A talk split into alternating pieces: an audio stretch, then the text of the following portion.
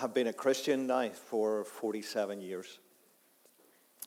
Way back in my teens, when I committed my life to the Lord, there were certain expectations that were, were placed upon believers. One was that there would be a change in behavior. And one of the evidences of a changed life was that people would abstain from drinking alcohol. Now, that was just a given as far as I was concerned within the church. It was something that I never ever questioned at all. I just accepted that if I was going to be a Christian, that's the way it was going to be, that, that I, I wouldn't be drinking alcohol for the remainder of my life. Now, over the years, I've noticed among evangelicals in particular, there's been a change of attitude towards alcohol and social drinking and is it not all right to have a glass of wine with a meal?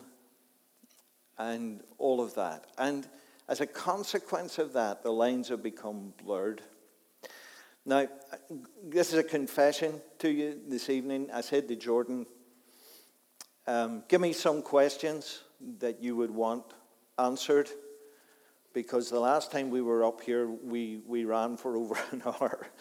And, um, and so he's already given me the questions that, that he wants answered.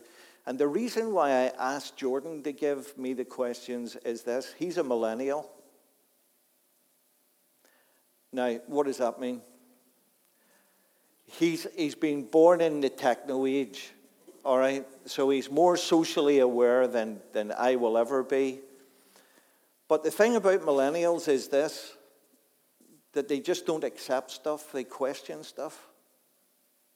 You got to give them a good reason why you accept things or you say things. Why, why, why? And so I asked him if, if he would. Um, he would write the questions. Now, there's a, there's a huge danger as we get started on this this evening. And the big danger is usually whenever the church starts to speak about alcohol, preachers line up with their horror stories. And I've got loads of them. I, I remember standing in, in court giving a criminal, or a, not a criminal, a character, giving a criminal a character reference because he had committed his life to Christ but ran into a couple of hardships. And instead of turning to Jesus for the answer, he turned to the bottle. And he got himself into such a state that he committed another crime. And his pastor and I had to go and give a reference for him. And fortunately, this, the sentence that he got that day was a suspended sentence. Now, I've got loads of stories that I could tell you but I don't think that that is helpful.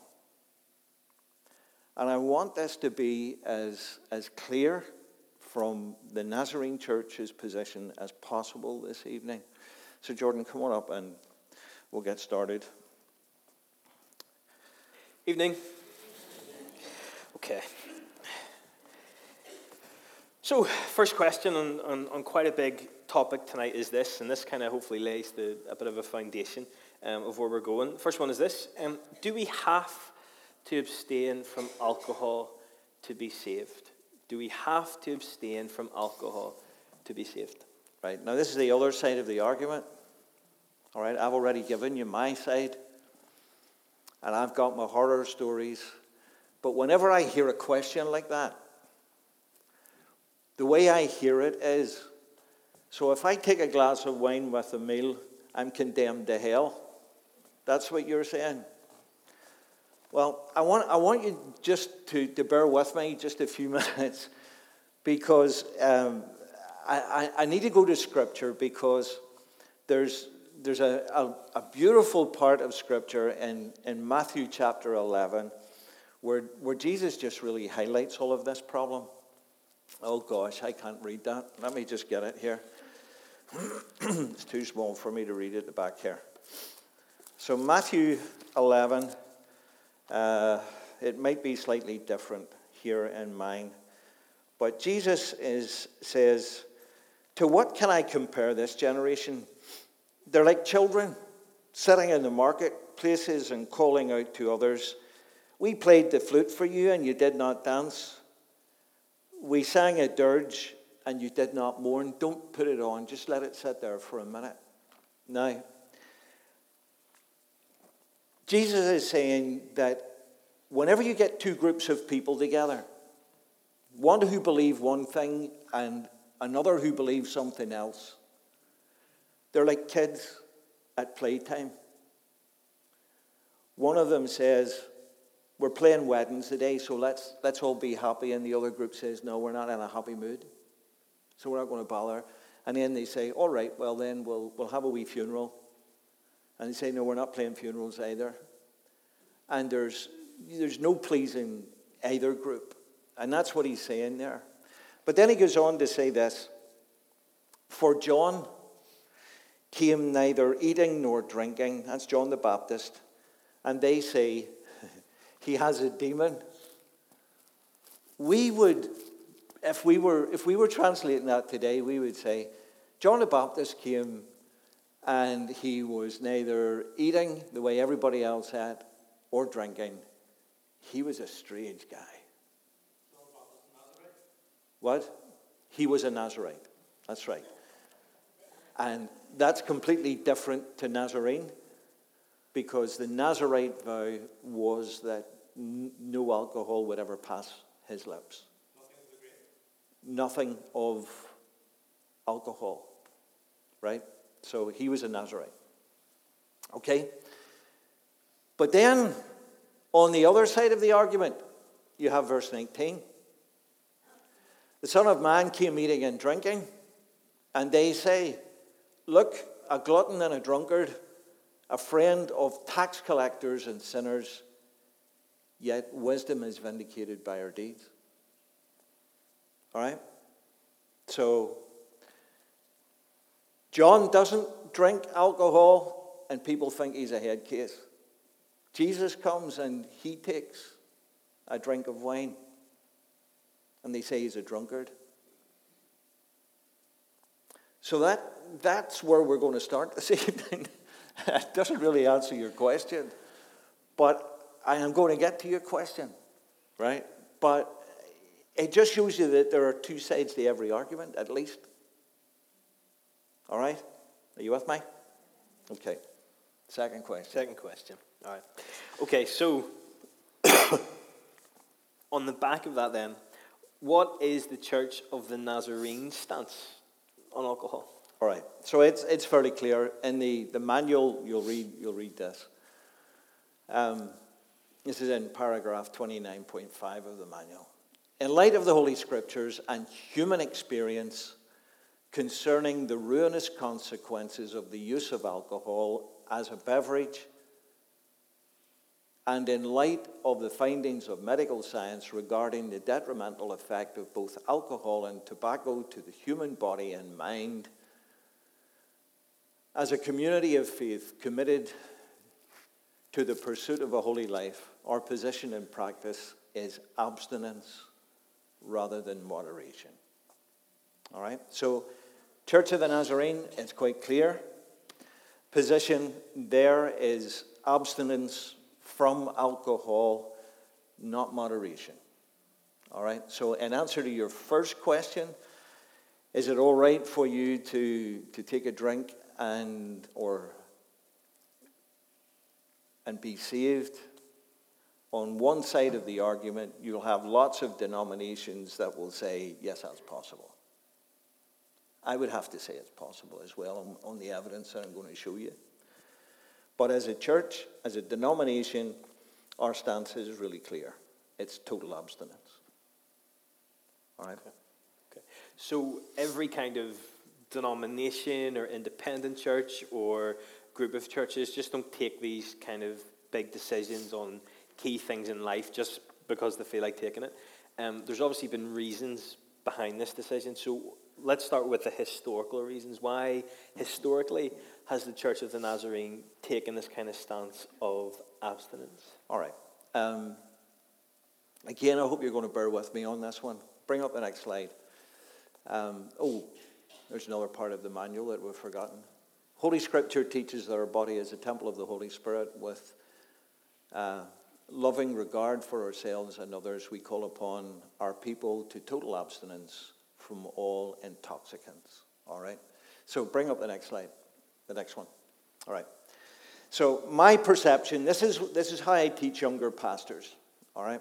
My perception of the Church of the Nazarene is that, that we sit on a three legged stool. There are three things that are core to the Church of the Nazarene. One is holiness evangelism, another is compassion, and the third one, education. Now, let, me, let me just say that from our Wesleyan roots, that's um, from, from John and Charles Wesley, right back there from our Wesleyan roots, um, we have this passion for evangelism. As you have seen today in the uplifting of the, the World Evangelism Fund offering, as if you were here this morning and you saw what was happening in different parts of the world, we are engaged in 160, 164 countries uh, trying to reach people for Jesus. But the other thing is that the Nazarene Church has has an arm of the church called Nazarene Compassionate Ministry. And compassionate ministry has always been there from the very foundation of the church. We went to the least, the last, and the lost. We had we wanted to make people's lives better. And so we went to places where nobody else would go.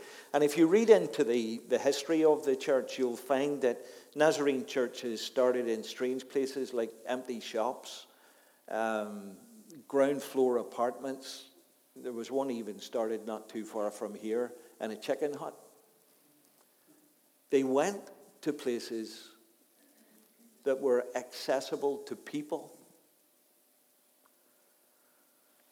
And many of the people who lived, and the way that that we tend to talk about our history is that we went to the other side of the tracks, the railway lines, where the poor people were.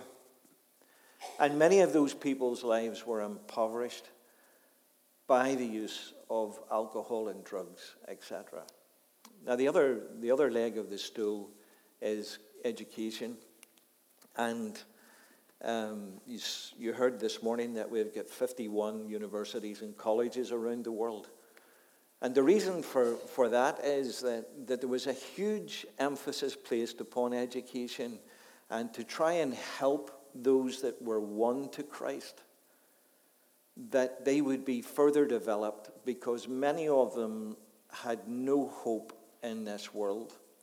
And so we, we set up colleges and universities, and, and our people, when, when they were converted, the pastors were encouraged to send them to, to Nazarene colleges and universities so that, that we would have an influence as a people in the world. Um, but you bring that down a level to the local church, and there was a great emphasis put upon education. Whenever I, I first came to, to this church, um, John Payton asked me if I would teach an adult Sunday school class. Now, that's almost unheard of. Adults being in Sunday school. Uh, but the, the reason behind all of that was that, that people needed to be grounded in the scripture, they needed to, to call upon Jesus, all the rest of it. All right? So, so from our history, I want to read a wee, um, a wee quote from Dan Boone, who is the, the president of um, Trevecca Nazarene University.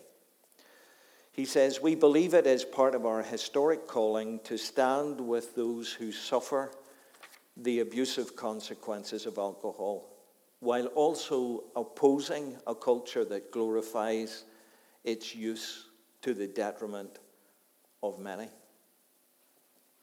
So there are two aspects to that. So, the first aspect is that we want to stand beside people whose lives have been ruined by alcohol. But the other side of it is that we want to stand up against it. Now, I,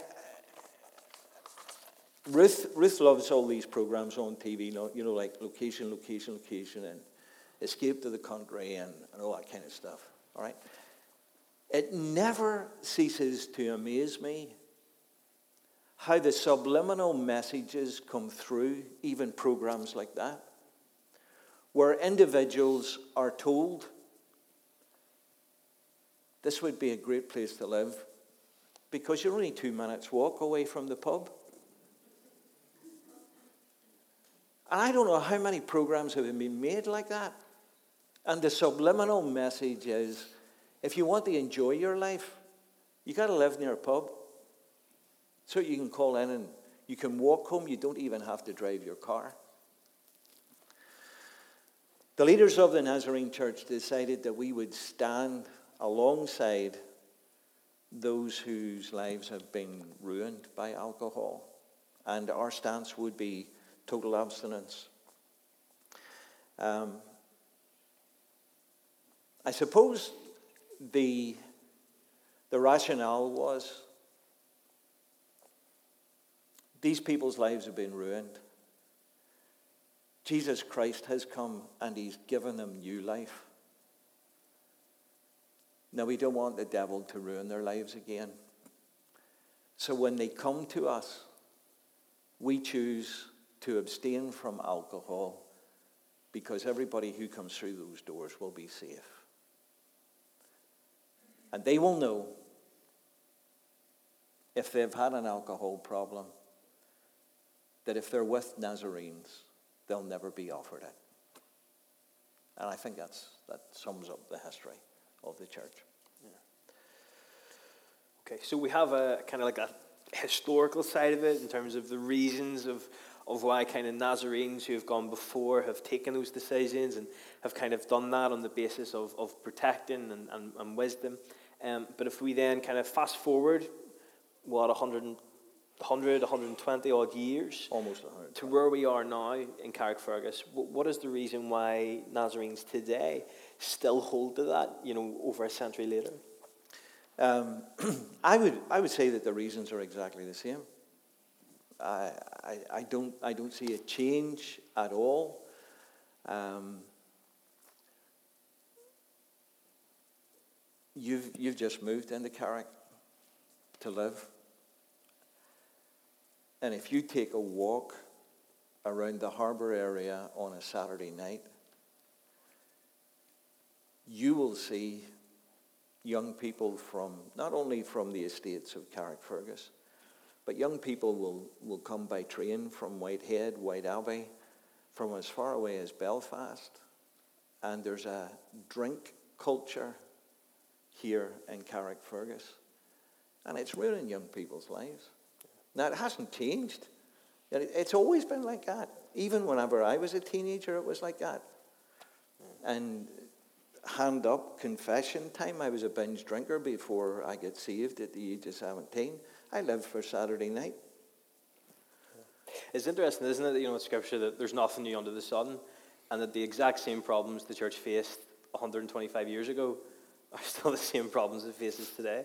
I remember when I was a, a teen, and uh, a lot of the lads I would have played football with would have started kind of having a drink and stuff in some of the local bars, even though they were too young.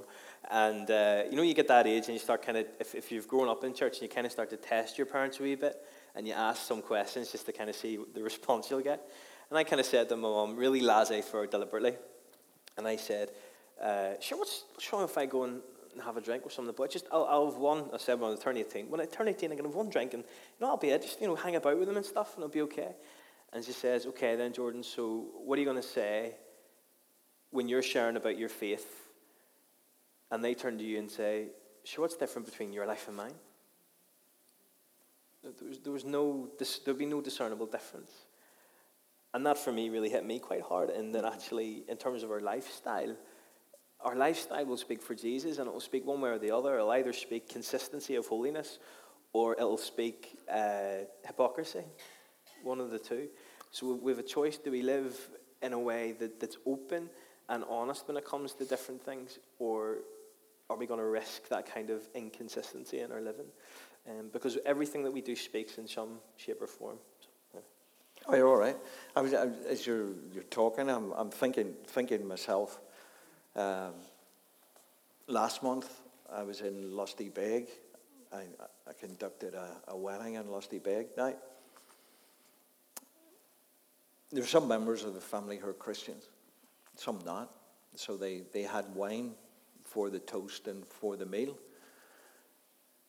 And, and if, you, if you think about it, I mean, for Fermanagh, who knows me in Fermanagh? Right? Nobody knows me in Fermanagh. So if, if I wanted to take a glass of wine with the meal, that was fine. And uh, I don't know if you, you know anything about Lusty Beg, but there's a wee boat comes off the island, and, and then you, you have to drive on, on a fairly straight road. So Ruth and I are coming fairly late, it was, and, and we went into a police checkpoint. And the policeman, as soon as I put the window down, just stuck his head straight in to the car and he, and he said, Are you coming from Lusty Beg, sir? And I said, Yes, I am. I was conducting a wedding there today. And we had a wee conversation. He asked me where I was from and wished me all the best and all the rest of it. And as we were driving away, Ruth said, Crafty beggar. said he was, he was smelling for alcohol. Right? Now, let's suppose it, I did take a couple of glasses of wine. I wouldn't be sitting here tonight. Seriously. I would not be sitting here tonight. Because if, if I'd have been over the limit, I'd have been sacked. Now, one of the things that I wrote earlier on that I never mentioned was perception. You see, your perception of me is that I need to be above that.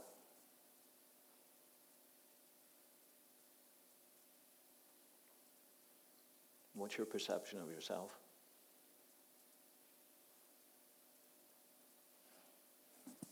All right, go ahead.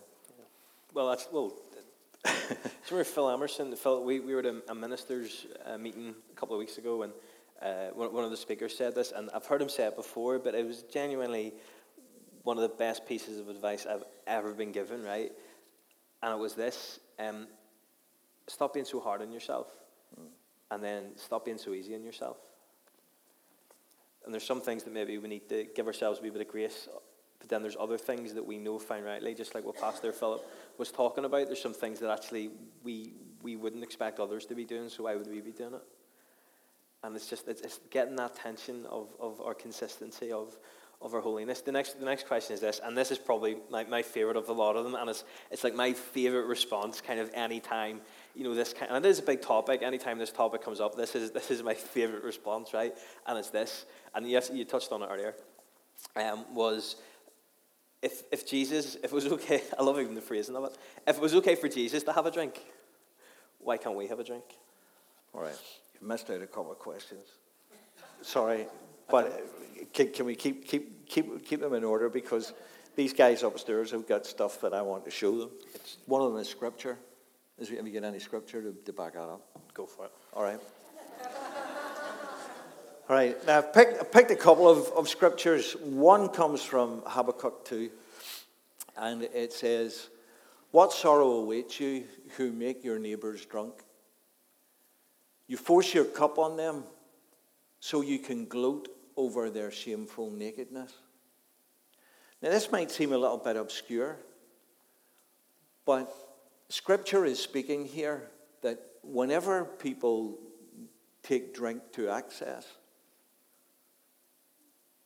that sexual crime takes place.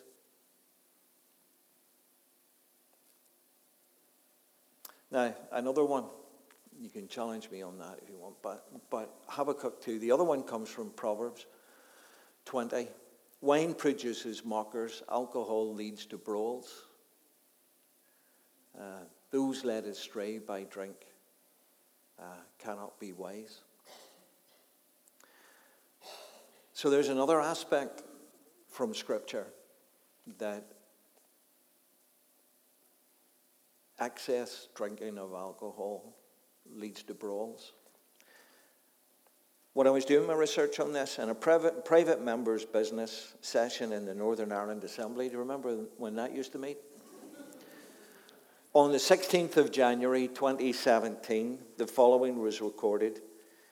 The estimated cost incurred by the criminal justice system and the health service in Northern Ireland by alcohol is around 900 million pounds per year. 44% of all arrests made by the PSNI in a single year were as a result of the alcohol factor. 300 deaths were caused by drink in 2012. They didn't have any more recent up, to date information. Two thirds of violence between strangers involved alcohol. One third of domestic violence occurred after drinking. 13% of threats to kill involved alcohol. And I asked myself this question why would I want to support an industry that, that destroys people's lives? All right. Points of wisdom. Points of wisdom, go. There's a couple of things I want to say here. Um, there are people in this church who've been delivered from alcohol because they've given their lives to Jesus Christ. Um, I would not want to put any one of them in the position where they could relapse. Um, I would rather teach from Scripture that when life is tough, Jesus says, Cast all your care upon me because I care for you. And I would rather that they turn to Jesus rather than say to them, when life gets tough, go down to the off license and get yourself a bottle of something and forget about it for a wee while. I think Jesus Christ is the answer to lots of the problems that we face in life. And I would rather that they, they turn to Jesus. Romans uh, 14, I think, is the, the other verse of Scripture. This is where the Church of the Nazarene hangs its hat. Don't tear apart the work of God over what you eat. Remember, all foods are acceptable. But it is wrong to eat something if it makes another person stumble. And in verse 21, it is better not to eat or drink wine or do anything else if it might cause another believer to stumble. And that's probably where we hang our hat. Um, that we don't want people to relapse once they have come out of that culture. I asked a couple of questions this morning if I could use this as an example this evening. Quite a number of years ago, um, Pastor Eads, I think it was, led a, a membership class, and the issue of alcohol come up in in the class. And the couple sent for me and asked me to go to their home. I think actually they, they took me through the kitchen deliberately because when, when I entered the house, we went through the kitchen into the living room and I saw a, wine rack in, in the kitchen. And I thought, oh, I know why I am here. And, um, and so we had this conversation, and they told me that they collected fine wines and occasionally they would break open a bottle and they would have uh, a glass of wine with a meal. And um, we, we sat and we talked about Romans 20. And, and I left it with them. And I said to them, look, I, I'll leave it to you whether you, you make up your mind to join the church or not. And uh, I was through the kitchen there used to be my office, and I was through there on the Sunday morning, and the individual come through. And this was the response.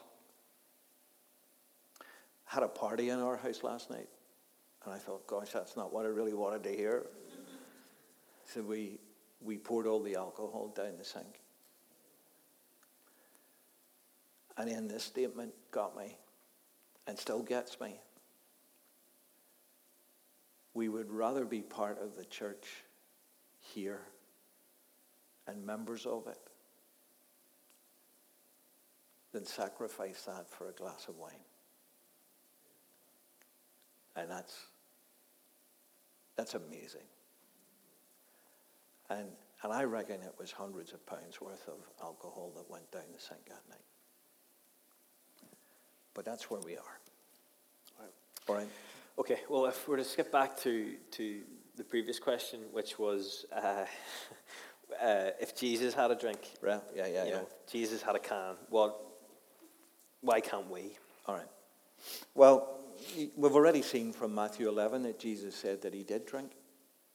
Now, again, in my research and all of this, there are some um, anti alcohol theologians who will, will tell you that the alcohol content of the wine that Jesus drank was not the same as the alcohol content of the drink that's available today and all that kind of stuff. I think they're, they're just barking up the wrong tree with that. You could never ever prove that. Never ever prove it. But the one thing that we do know about culture at the time of Jesus was that there were lots of parasites in the water. And so it was safer to have a glass of wine with a meal. Now, I, I know there are other, other church groups and they say, oh, Jesus just took the fruit of the vine. It wasn't, wasn't alcohol that he had. But I, I think that you would be hard pressed to push that one as well. You know, um, Paul writes to Timothy and, and he says to Timothy, look, son, that water's not doing you any good. It's better to take a wee drop of wine for your stomach's sake. Take wine as a medicinal beverage. You know, we, we got to we got to hold all that in balance. I think the big difference is that Jesus didn't live in a culture where young people were traveling into the big city on a Saturday night and getting blitzed and lying around Jerusalem. We are. And, and I think we got to stand for something because if we don't stand for something, we'll fall for anything. Yeah. Right. I grew up in that one actually, that phrase. What? I grew up in that phrase. Oh, did you? Don't stand for, if you don't stand for uh, something, you'll, you'll fall for everything. Uh, okay. Let me, let me, let me just say there's, there's something here that I, I really, um, yeah, all right. So, so the, that, that would be the culture that we're now living in. But the, the other response I think that I, I want to make to that is that there are always people within the church that want to push the boundaries.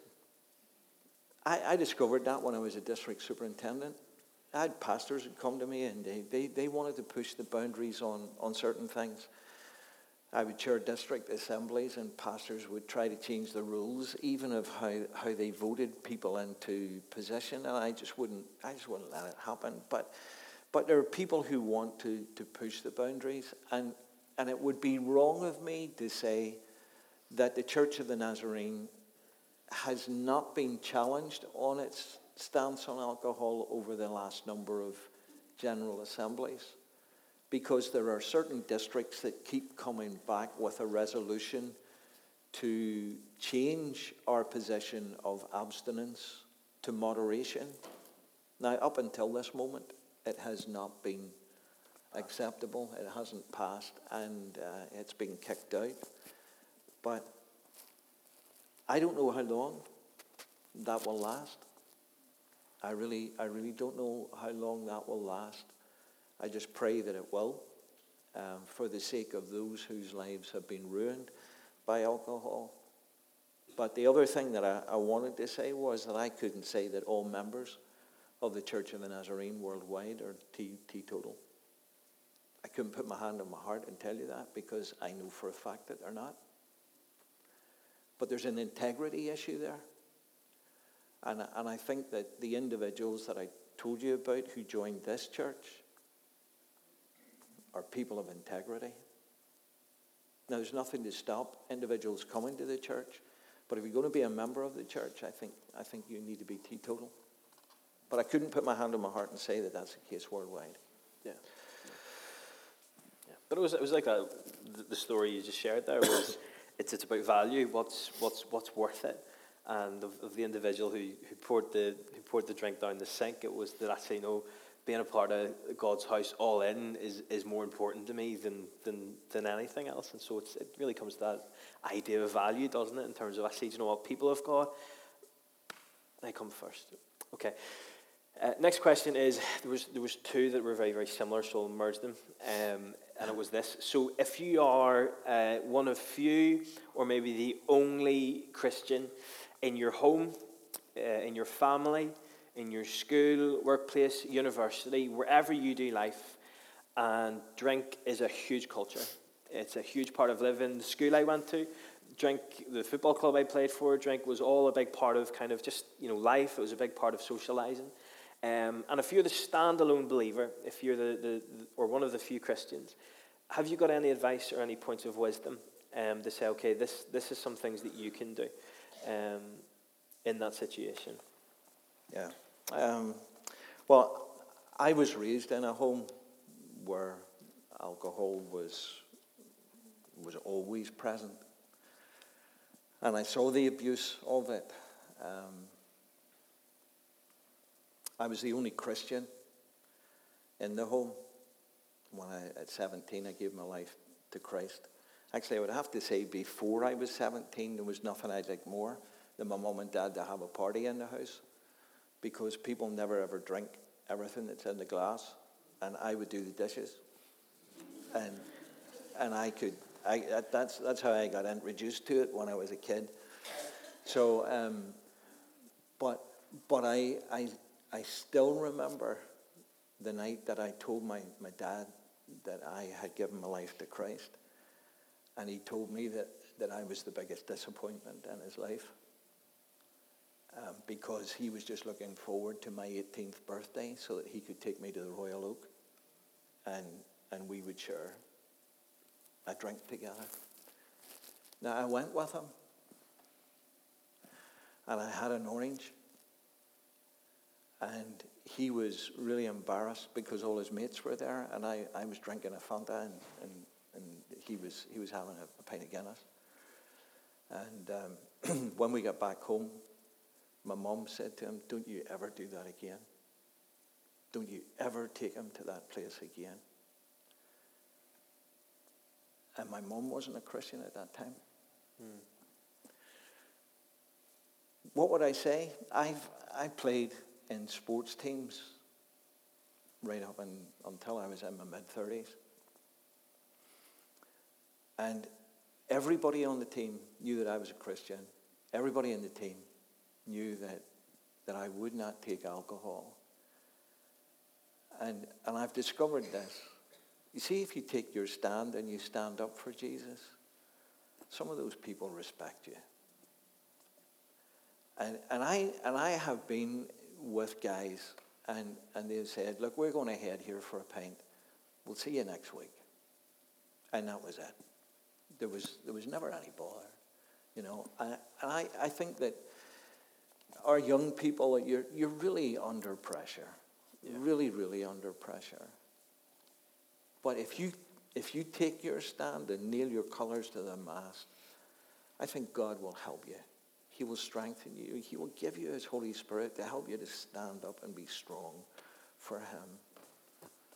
Yeah. So uh, my, my advice would, would be um, just, just pray for your family. I, I had the joy of seeing my mum and dad both come to faith in Christ. Yeah. So my dad pour stuff, pour alcohol out and get rid of everything that was in the house. He never touched it again. Always went to my sister's for his Christmas dinner after, after mum died. And their house has alcohol in it. But they knew not to ask him to take one. Even though he would say that he was an alcoholic. They knew not to give him one. So. Yeah. And even, even by not taking, um, no matter what age or stage of life you're at, um, can speak huge volumes to the people that you're with because you're living differently. It's a bit like we were talking about earlier. uh, we at the end of our, at the end of the year we we had a football dinner, uh, foot, uh, team dinner, um, in uh, in Banbridge. And what happened was we went back to one of the the lads' houses um, just for a bit after, and eventually they were heading on to a nightclub, and I was I was heading home after that or before that. Sorry. Uh, whoops. Uh, before that, but in this lad's house, I remember really distinctly. The lads had, had had a couple of drinks in and stuff, and uh, one of my friends who I had actually near enough grown up with at this stage, um, and by this stage, I had actually lost quite a lot of friends. I'd lost touch with a lot of guys because of the drink thing and because of the nightclub thing and because at, at 15, 16, I made a conscious decision, which wasn't easy, that I wasn't going to go down that path and that I was going to plant myself in God's house. And why I would not advocate breaking off relationships completely with people because they live differently from you, that's where I went wrong actually. Um, I did lose some friendships and I did lose some relationships because of the lifestyle choices I made. But um, I always thought they'd fallen out with me over it. But what happened was, as some of the lads were being offered drink in the house that night, I obviously didn't take. And they said, Jordan, you, you, you, know, you know, take you a Christian? I said, yeah, yeah, yeah. And uh, one of the lads I grew up with, who I lost touch with because of the drink thing, put his hand on my shoulder and he said, No, you see, you have to understand. Jordan chose one path and we chose the other. I never thought that's what they thought of me. And even though, it was a bit like what Pastor Phil was saying, even though we may sometimes have to take the difficult decisions to live for Jesus, others will take notice. Mm-hmm. May take a couple of drinks in them before they'll admit it to you, but they will take notice. They will take notice. Um, and like Pastor Philip said, the Holy Spirit will fill you with his power to live for him. Last question is this. Um, if there's somebody in the room tonight, and this is resonating um, quite a lot. And maybe there's an issue with, with alcohol or there's a past um, with alcohol. What would you say to them? You know, what's the next step? I think the, uh, the first step is, is to talk about it. Um, need to say this very, very clearly. Um, talk about it with somebody that, that you know is a Christian and somebody that you trust. Um, the worst thing you can possibly do, and this is true of, of any sin that anybody commits, is keep it secret. Because if you do something in, in secret and nobody else knows about it, you think that, that, it's, that it's all right, but deep down inside, it, it burns away at you and it, it almost destroys you from the inside out. So I would, I would say talk about it to somebody that you really, really trust. Um, the second thing is that if, it's, if, it, if it really is a major, major issue with you, um, we have contacts with the Stauros Foundation, which is a Christian organization um, that, that helps people overcome addiction problems, and uh, we could we could refer you to uh, to the Stauros Foundation. Um, but I think the first step would be get get a good friend that you can trust, somebody you can you can pick up the phone any time of the day and say, "Look, I need you to pray for me now. Pray with me over the phone, because I'm really being tempted here, and." I don't want to go down this road. All right. All right. The pull of alcohol is, is huge. It's, it's absolutely huge whenever it becomes addictive. And in closing, I want to say this, and it's probably been biased, but I want to say this. I can't, I can't put my hand up and say that Jesus didn't drink alcohol. I think he did. I think that the reason why he drank alcohol was because the water was contaminated. And so he, he took wine with, with meals. But he didn't live in the culture that we live in, that is totally dominated by talk about alcohol and pubs and nightclubs. And I don't want to be the cause of anybody going down a road of addiction. I would rather point them to Jesus. And the other thing is, if I'm going to be proactive in this, I don't want to give a pound of my money to an industry that's destroying homes. I would rather give the pound to a child that's hungry than buy a bottle of wine. Can I ask you a question? Have you been enjoying these sessions so far? Yeah, okay. So we called it short talks, short-ish talks on hot topics, right? We've Um, done all right. But we said this last time, um, and we're going to say it again tonight, and we really mean this from our hearts. the, these talks are, are, are big issues, but they are never, ever meant to feel, make anybody feel going out that door that they're condemned No. or made to make anybody feel guilty. Can I just say this to the room tonight, to every single person sitting here? Please listen very carefully. You belong here. Hmm. You belong here. And please never feel that no matter how these kind of talks are received, that you don't belong because you do. You belong here. And if you have questions about any of these talks, any of them, we're going to leave some notepad or some uh, sticky notes or some bits of paper in the foyer there at the end. Please write down a question. Keep it anonymous, but put down a question, and eventually we'll work out a way to, to, to answer those questions. So please don't please don't feel that all these questions and all these things are things that you're thinking or stuff that we haven't touched on in a topic. Don't let it kind of sit there. Ask the question. Just ask the question. It's the best thing you can do. Um, and we'll, we'll, we'll process that. We'll talk to it. So, one, you belong. Two, just ask questions. If, if you haven't understood something or want to know something else, just ask the question. We'll pray. Yeah, let me, let me just say one more thing. Um, he, and he sparked it off with the, the belonging thing.